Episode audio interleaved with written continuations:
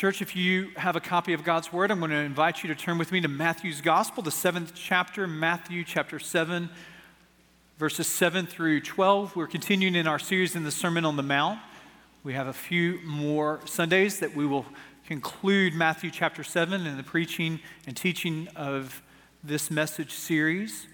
Matthew chapter 7, verses 7 through 12. Matthew 7, verse 12 very well may be if you were to ask someone to sum up the essence of Jesus' teaching, they might allude to this passage. Arguably, it very may be that, that Matthew chapter 7, verse 12 is one of the most familiar passages of Jesus' teaching ministry. So, whatever you wish in the English Standard Version that others would do to you, do also to them, for this is the law and the prophets. The, the slogan, paraphrase of this passage is, is maybe the most ubiquitous of all of Jesus' teachings do unto others as you would have them do unto you. Decades ago, Norman Rockwell painted a painting that sort of encapsulates his interpretation of this passage. You see it before me. It has the uh, titled the, the Golden Rule. It has as the, the, the, essence of it, the paraphrase that I just said, do unto others as you'd have them do unto you. And notice how Rockwell uh, really portrays that this passage unites both Christians together, Christians and other faith traditions together, and even Christians and those of no faith tradition. Uh, Rockwell would see in this passage this unifying force, and there is truth to that, at least intellectual assent. you're hard pressed to find somebody who is going to say to you, you know, something, the golden rule, really bad advice. Uh, you're going to be hard pressed to find someone say, uh, at least seriously, do unto others before they do to you. I mean, you, you, you might have that sentiment in someone's heart, but love, respect, dignity, boy, we can, we can swim in those words. And those are words that are familiar to our culture, whether you're in a church or outside of a church. I don't think the issue with the golden rule is a lack of understanding of it or a lack of familiarity with it, but really it is a lack of implementation, isn't it? In your life and in my life. It isn't that we need more theological understanding of this passage, rather, we need to live out this passage. Mark Twain, commenting upon this very fact, said it this way that what, the, what has become of the golden rule? It exists, it continues to sparkle, and it is well taken care of. It is exhibit A in the church's assets as we pull it out every Sunday and we give it an airing. And then Twain says it is strictly religious furniture, a contribution plate, or any of these things. Then he says it is never intruded into business. So the problem isn't that we don't know the golden rule, it's that we don't live by it. It's a motto that we give intellectual assent to. And the question then becomes can anyone live out the golden rule? Is there the possibility of living a life of love?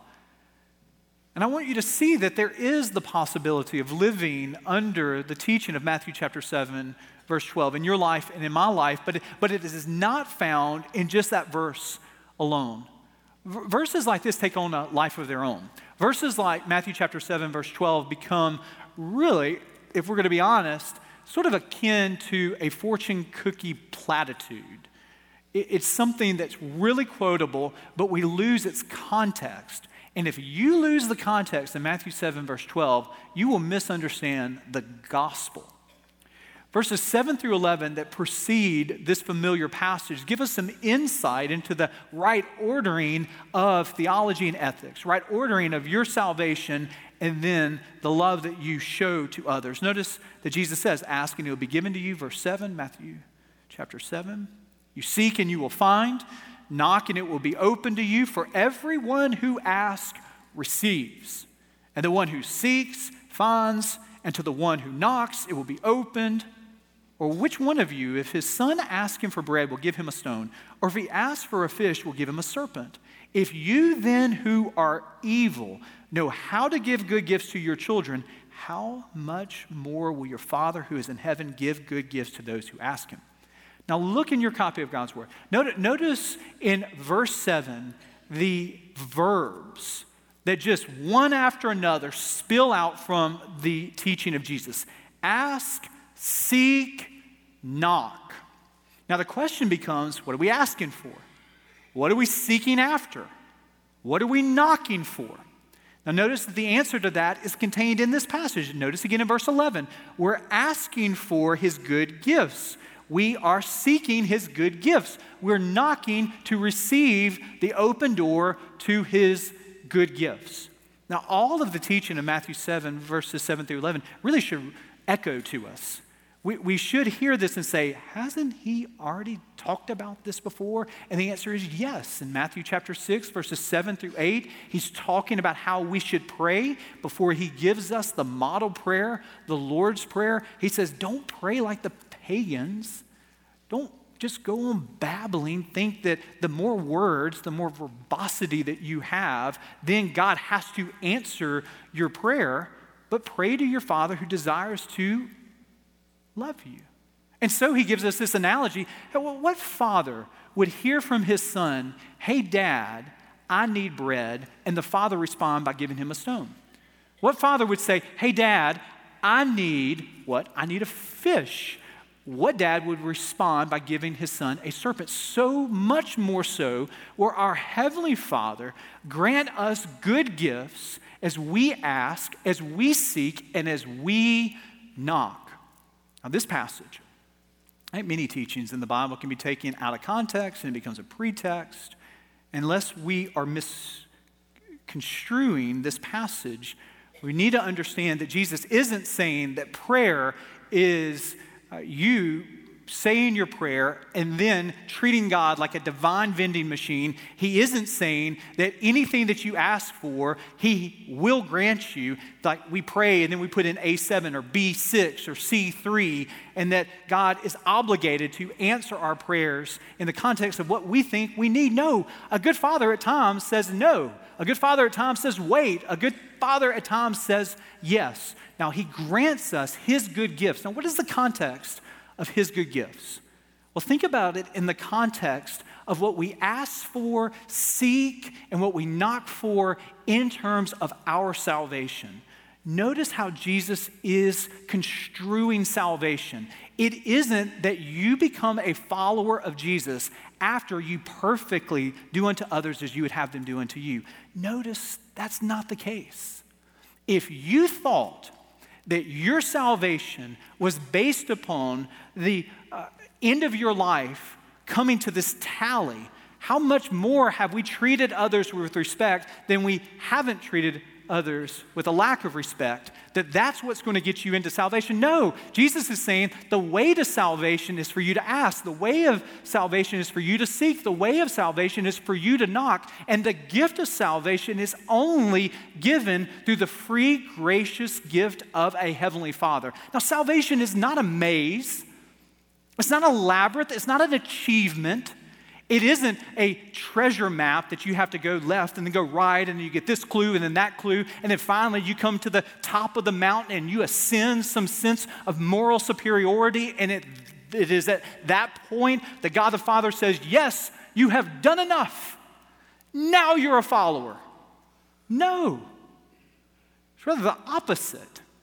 We must ask because only He can give it to us. We must seek because He is the sole source of our salvation. It's only He that can open the door to our sin soaked heart. And in light of that, in light of that right ordering, then we're able to live out verse 12. But verses 7 through 11 precede verse 12. And this is so important because so many times we take this passage and we sort of dangle it out of its context, and we might get under, we might live under the impression that what it means to be a Christian is that if we do unto others as we would wish them to do unto us, if we do that more often than not, then we're a follower of Christ. If that's what you think, you will always go down the road of despair and depression and despondency because this is, this is just the truth. All of us fall short of this passage. Every one of us in this room falls short of perfectly living out this passage. So we need someone who can rescue us from our inability to truly love others as we would wish that they would love us. We always fall short of this. And this is the ordering of salvation all throughout Scripture. You turn to the Apostle Paul and his teachings, you have Ephesians as an example. Ephesians 1, Ephesians 2, Ephesians 3. What is it? It's your problem. It's my problem. It is the solution in the finished work of Jesus Christ. And then, in light of what he has done for us, chapter 4, then we're called to what? Show respect in the workplace. We're called to love our spouse. We're called to treat our uh, kids and children with respect. Romans is another example. You have 11 chapters that outline so clearly that Jew and Gentile alike are sinners. We all fall short of the glory of God. There is in all of us an Adam tendency. We choose that, we are nurtured in that.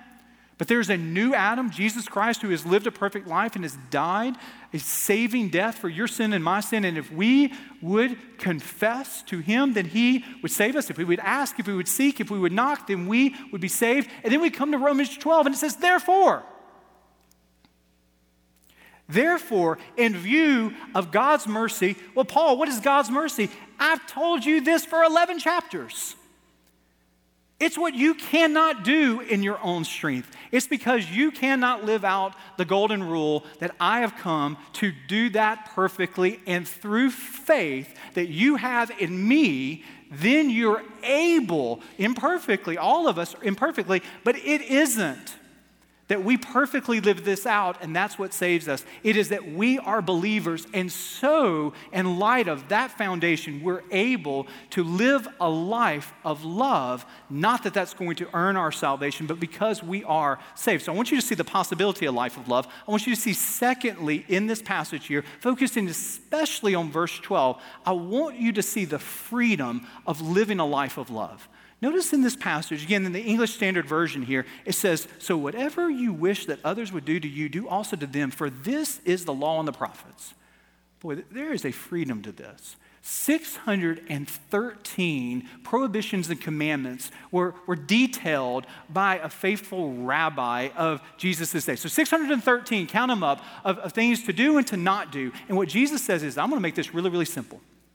If you want to live a life that you are in my will. Well, do unto others as you'd have them do unto you.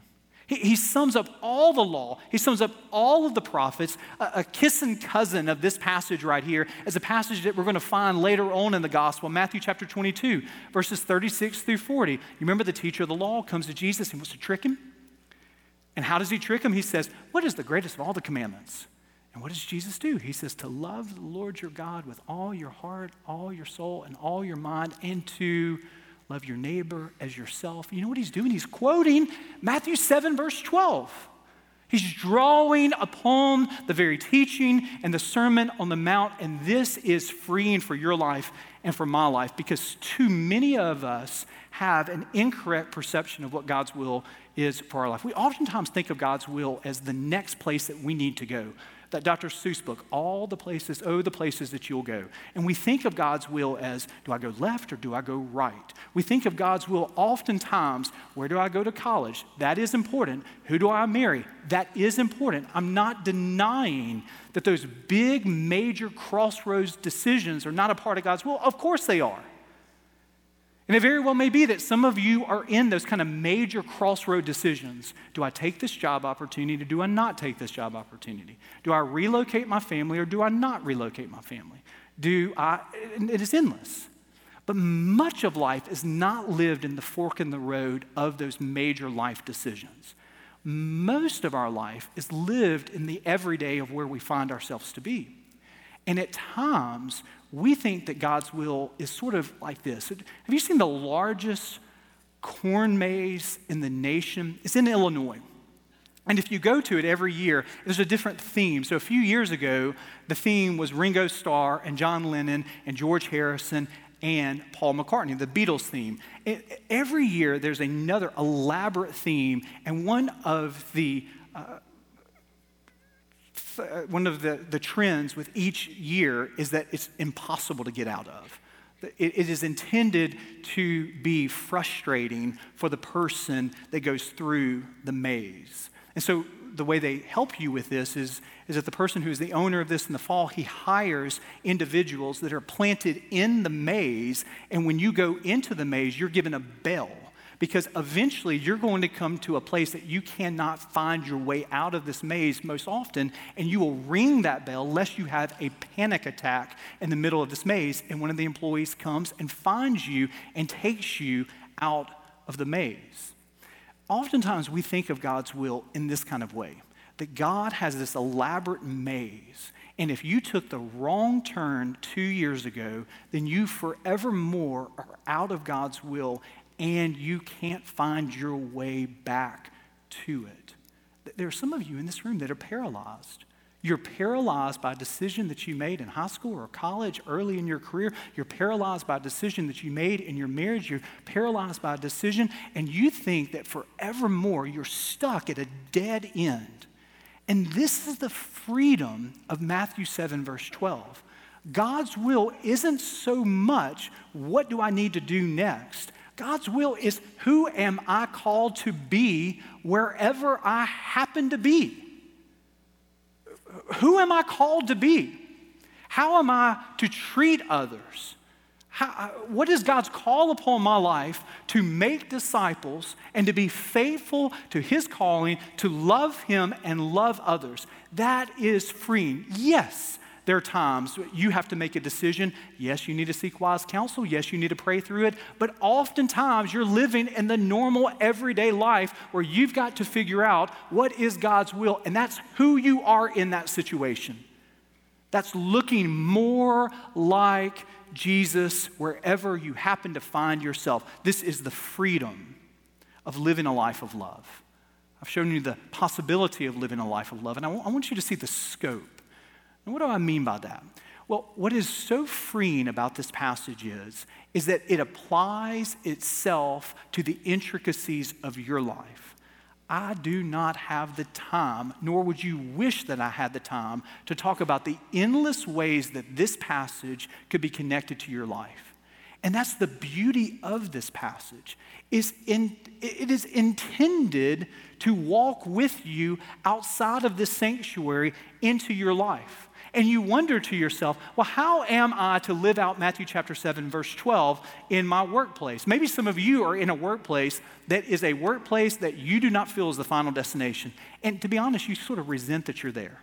If you're just to be honest about it, it is, it is a step on the way to the next step, and you're trying to figure out what is my purpose here? What am I supposed to do here? I need to get through this season. And what you are doing is you're just looking past the Mondays, the Tuesdays, and the Wednesdays, and the Thursdays, and the Fridays to the final destination. Now, this passage, what it does is it is sort of a megaphone that says, no, no, no, no, no, no.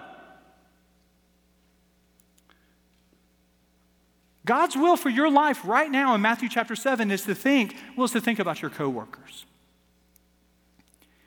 How, how do you desire to be treated by your coworkers? Well, you desire to be heard by them. You desire for them to be honest with you. You desire for them to value you. You desire for them to respect you.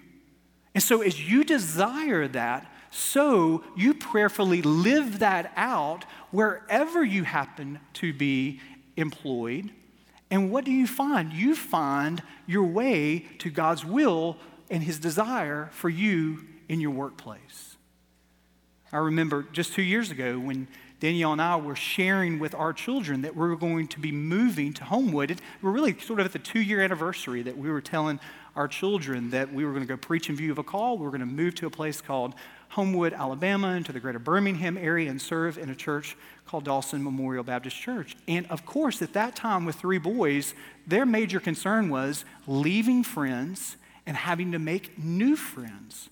But one of God's faithful ways that he ministered to our family that there were little boys and little girls who thought to themselves in the cafeteria, what would I want someone to do to me if I was new to the school? And so there were people that God utilized to be nice and kind to our children and we can look back two years. And there's some of you that are going to school. I know you don't want to hear that. I know it's still June, but it won't be long until you're going to start fourth grade or you're going to start sixth grade or you're going to start eighth grade or you're going to go into high school. And there's going to be that new person. You don't know who it is. All of your friends, you've got your group. And then it's this passage that's going to walk with you. It's this passage that's going to say, no, don't just go sit with your friends, but maybe go and sit with this person because why? If you are new to the school, how would you want people to treat you? And I bet you would want someone to stop and say, hey, my name is David. What's your name? I don't think we've met before. There's some of you in this room that are, that are wondering, what is God's will for my marriage at this time? And so often we think of marriage and we think of God's will as a lack of the correct information. If we just had better communication strategies, things would be better at home. If we just had better financial software to be able to get us on the same page, oftentimes we think issues are around of a lack of information. So, so we have this elusive kind of, we wish that we had the next book to read or we wish we had the next conference to go to. And then if we could get that, it could fix what seems to be broken. But oftentimes in marriage, what ends up broken is when we live a life of I, me, and mine. And we constantly see our spouse through the lens of how they are not meeting my needs. And here's Jesus, the megaphone to our soul, saying, What would it look like for you to see your spouse and say, I desire, through the power of the Holy Spirit, to love my husband or to love my wife in a way that I desire to be loved? I desire to be valued in this marriage. I desire to be heard in this marriage. I desire to be forgiven in this marriage. I desire to be loved in this marriage. And so we have Matthew chapter 7, verse 12, calling us to the specificity of all of our life, whether it's in the workplace, whether it's in the home, whether it's in our neighborhood. And when we as Christians live a life of love, I tell you, it is immensely countercultural. I don't know if you're familiar with the writings. I know many of you might be. Francis Collins, Dr. Francis Collins, he was the director of the Human Genome Project. He was the director of the National Institute of Health. And he also is an author who's written a book called The Language of God. He's a brilliant man, PhD, MD. He's a brilliant man, but he's not only brilliant intellectually, but he's a man of faith. He's a committed believer, which has made him unique in uh, that public intellectual world. Years ago, there was Time magazine deeming certain journalists and, and, and scholars as what was deemed the, the new atheist. So there was this growing upsurge of writers and public intellectuals that challenged the veracity of Christianity, and one of their names was Christopher Hitchens. Christopher Hitchens is a British journalist who is now deceased, but at that time, he, he is a man of, of tremendous wit. He's a man of tremendous skill. He, he's a tremendous writer. There's no denying that. The things that he could do with his pen were things that were wholly unique gifts. And one of the things that Hitchens did was in his life, he was an ardent opponent of Christianity. He, was a committed atheist.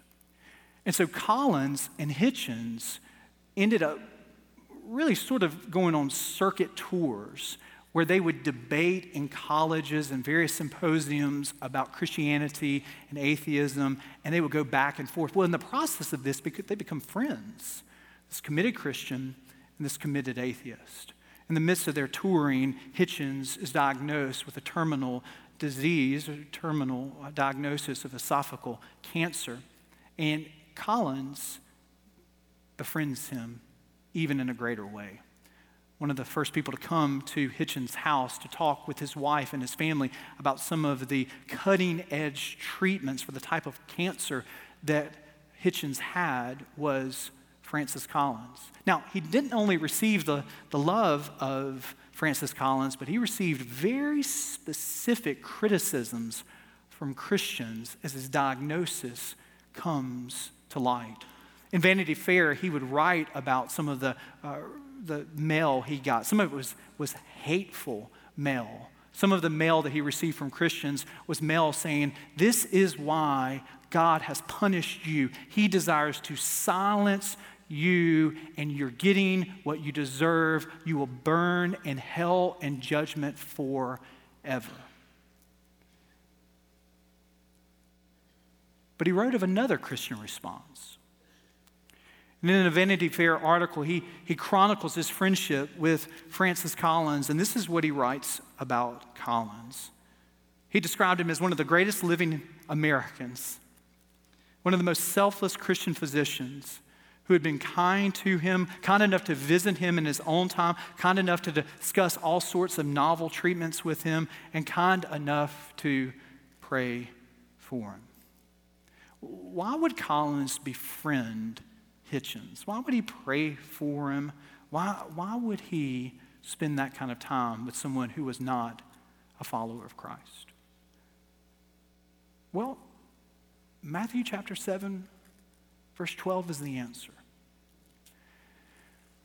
And you probably don't know Christopher Hitchens, but we all have a Christopher Hitchens in our life.